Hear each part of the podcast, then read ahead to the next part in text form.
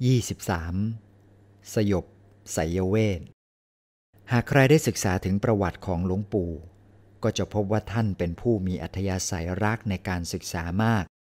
ซึ่งหลังจากบวชแล้ว ท่านก็เอาจริงเอาจังกับการศึกษาทั้งด้านปริยัติปฏิบัติแสวงหาความรู้แทบทุกแขนง คือวิชาไหนที่ใครว่าดี ท่านไปศึกษามาหมด ไม่ว่าจะเป็นด้านยา วิชาแพทย์แผนโบราณ วิชาโหราศาสตร์ไสยเวท วิชาวิทยาธร หรือแม้แต่วิชาเล่นแร่แปรธาตุทำทองแดงให้กลายเป็นทองคำท่านก็ทำได้ ซึ่งท่านบอกว่า สูตรของท่านเอามาจากพรหมโลก ที่หลวงปู่พูดอย่างนี้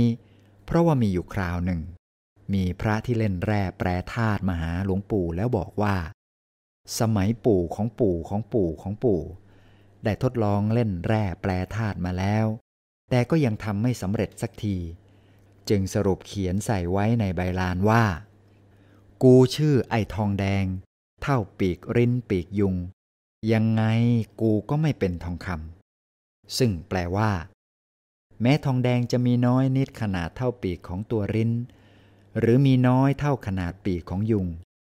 ก็ไม่อาจเปลี่ยนเป็นแร่ทองคำได้ ไม่ว่าจะเอามาทำอย่างไร และพอพูดอย่างนี้ หลวงปู่ท่านก็บอกว่า แต่สูตรของท่านเอามาจากพรหมโลก จากนั้นท่านก็ลองวิชาเปลี่ยนทองแดงให้เป็นทองคำปรากฏว่าทำได้จริง ๆ จนโยมแพ้วและหลวงพ่อวัดลำพญา ซึ่งในสมัยนั้น อายุเพียง 12 ขวบ ดูแล้วก็นั่งหัวเราะเอิกเอิกอากอากซึ่งหลวงปู่ก็บอกว่า เฮ้ย แพ้ว เองดูนะ หลวงพ่อทำได้แล้วเนี่ย นี่นะ ถ้าอยู่ทางโลกก็รวยทีเดียว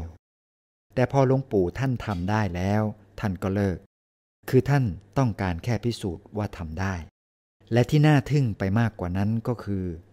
ไม่ว่าหลวงปู่จะศึกษาวิชาใด ท่านก็สามารถไปถึงที่สุดของวิชานั้นได้ และไม่ว่าครูที่สอนท่านทำได้แบบไหน ท่านก็ทำได้แบบนั้น แต่สุดท้ายเมื่อท่านค้นพบวิชาธรรมกาย ซึ่งเป็นวิชาของพระสัมมาสัมพุทธเจ้าแล้ว ท่านก็เลิกวิชาเหล่านี้ทั้งหมด เพราะท่านบอกว่า วิชาพวกนี้ สู้วิชาของพระพุทธเจ้าไม่ได้เลย เนื่องจากพระสัมมาสัมพุทธเจ้าตรัสว่า วิชาพวกนี้เป็นเดรชานวิชา คือเรียนแล้วยังติดข้องอยู่ในอบาย ซึ่งเรื่องราวที่เกี่ยวกับการแสดงฤทธิ์ทางด้านไสยเวทของหลวงปู่ หลวงพ่อวัดลำพญาเล่าไว้ว่า ในสมัยที่หลวงพ่อวัดลำพญาเป็นเด็กวัด อายุ 12 ขวบนั้น ท่านมีหน้าที่ช่วยหลวงปู่รับแขก คือวันหนึ่ง มีพระธุดงสามรูป ห่มจีวรสีกลักออกมาจากป่า มาขอเรียนวิชาไสยเวทจากหลวงปู่ และขอร้องให้หลวงปู่แสดงวิชาให้ดู หลวงปู่ท่านก็เลยปั้นตุ๊กตาดินเหนียวสองตัว วางไว้ห่างๆกัน ซึ่งปกติแล้ว เวลาปั้นเสร็จ จอมขมังเวททั่ว ๆ ไป จะต้องท่องคาถาหรือเสกก่อน ตุ๊กตานี้ถึงจะขยับได้ แต่สำหรับหลวงปู่ พอท่านปั้นเสร็จ ท่านก็แค่มองดูเฉย ๆ โดยไม่ต้องเสกไม่ต้องเป่า แต่จู่ๆตุ๊กตาดินเหนียวนั้น ก็วิ่งพุ่งเข้าชนกันทันที จากนั้นหลวงปู่ก็สาธิตวิธีทำวัวธนู โดยเอาตอกจากโรงครัวมาจากสารเป็นวัวธนู ซึ่งพอทำเสร็จ วัวธนูนั้น ก็ขยับทำท่าจะบินได้ทันที ซึ่งหลวงปู่บอกว่า ถ้าเป่าพรวดเดียวก็บินไปทันที จากนั้นหลวงปู่ก็สาธิตวิธีทำหน้าหน้าทอง ซึ่งหลักการของวิชานี้ก็คือทำอย่างไรก็ได้ ให้แผ่นทองคำเปลว มันเข้าไปอยู่ในร่างกายมนุษย์ ซึ่งส่วนมาก เขาจะเสกให้ไปอยู่ที่กระหม่อม และตามส่วนต่างๆของใบหน้า ซึ่งพอเสกเข้าไปแล้ว แผ่นทองนี้จะอยู่ในร่างกายไปจนกระทั่งตาย เพราะเชื่อว่าเป็นการทำให้มีเมตตามหานิยม ซึ่งกรรมวิธีการทำก็จะเอาทองคำเปลว แปะลงบนหน้าที่ทาน้ำมันเอาไว้ แล้วก็เสกคาถาคลึงจนทองเปลวเข้าไปแปะอยู่ในกระโหลก แต่ถ้าผู้ที่มีอาคมแก่หน่อย เวลาแปะทองแล้วก็ไม่ต้องคลึง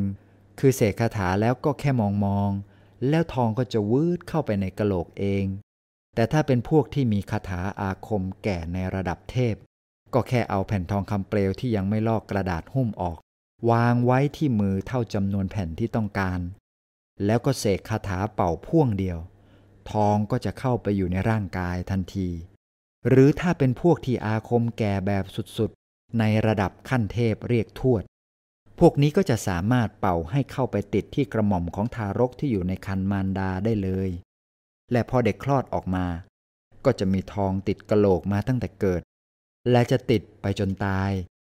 อีกทั้งเวลาเอาศพไปเผาก็โหลกก็จะไม่ไหม้แต่กลับเป็นสีทองผ่องอำพันอย่างน่าอัศจรรย์แต่สำหรับการทำหน้าหน้าทองของหลวงปู่นั้น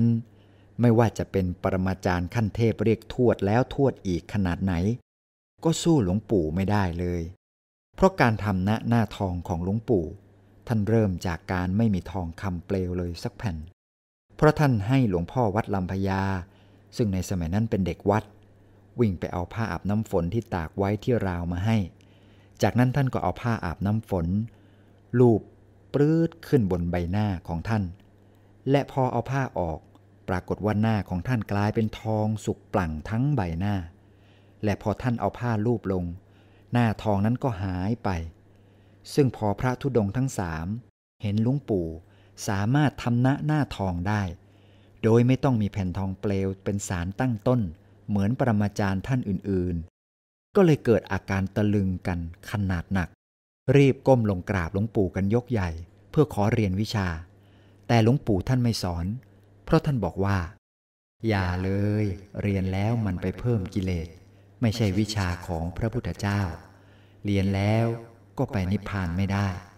แต่สัมมาอรหังนี่สิ เป็นทางมรรคผล เพราะไปนิพพานได้ แม้หลวงปู่ท่านจะพูดอย่างนั้น แต่หลวงพ่อวัดลำพญาซึ่งในสมัยนั้นยังเป็นเด็กวัดอายุ 12 ขวบ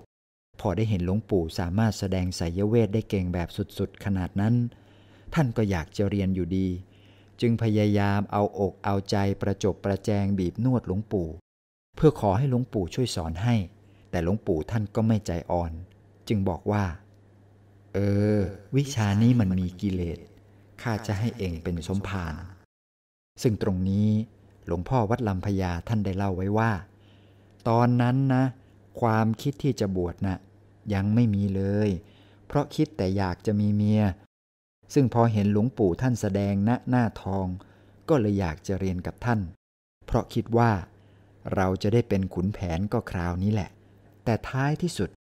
ญาณทัศนะของหลวงปู่ก็แม่นเหนือความคาดหมายจริง ๆ เพราะต่อมาหลวงพ่อวัดลำพญา ก็ได้มาบวชและได้เป็นสมภารจริง ๆ ตรงตามที่หลวงปู่บอกไว้ทุกประการ หรืออีกคราวหนึ่งที่หลวงปู่ท่านสยบพวกไสยเวท ซึ่งเรื่องนี้ลุงสมจิตฉ่ำรัศมี ซึ่งในอดีตเคยบวชเป็นเนนอยู่กับหลวงปู่ ท่านได้เล่าว่า มีคนพาคนทรงคนหนึ่ง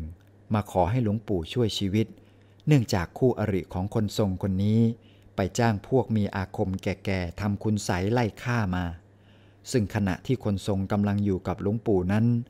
จู่ๆก็มีหุ่นขี้ผึ้งลอยพุ่งมาจากหน้าต่าง ดิ่งตรงเข้ามาหาคนทรงทันที ทำให้คนทรงตกใจร้องดังลั่น และเมื่อหลวงปู่เห็นดังนั้น ท่านก็ไปเอาแก้วน้ำมาครอบหุ่นขี้ผึ้งไว้ และด้วยอนุภาพของหลวงปู่ หุ่นขี้ผึ้งก็เสื่อมฤทธิ์หายแวบกลายเป็นอากาศธาตุไปในทันที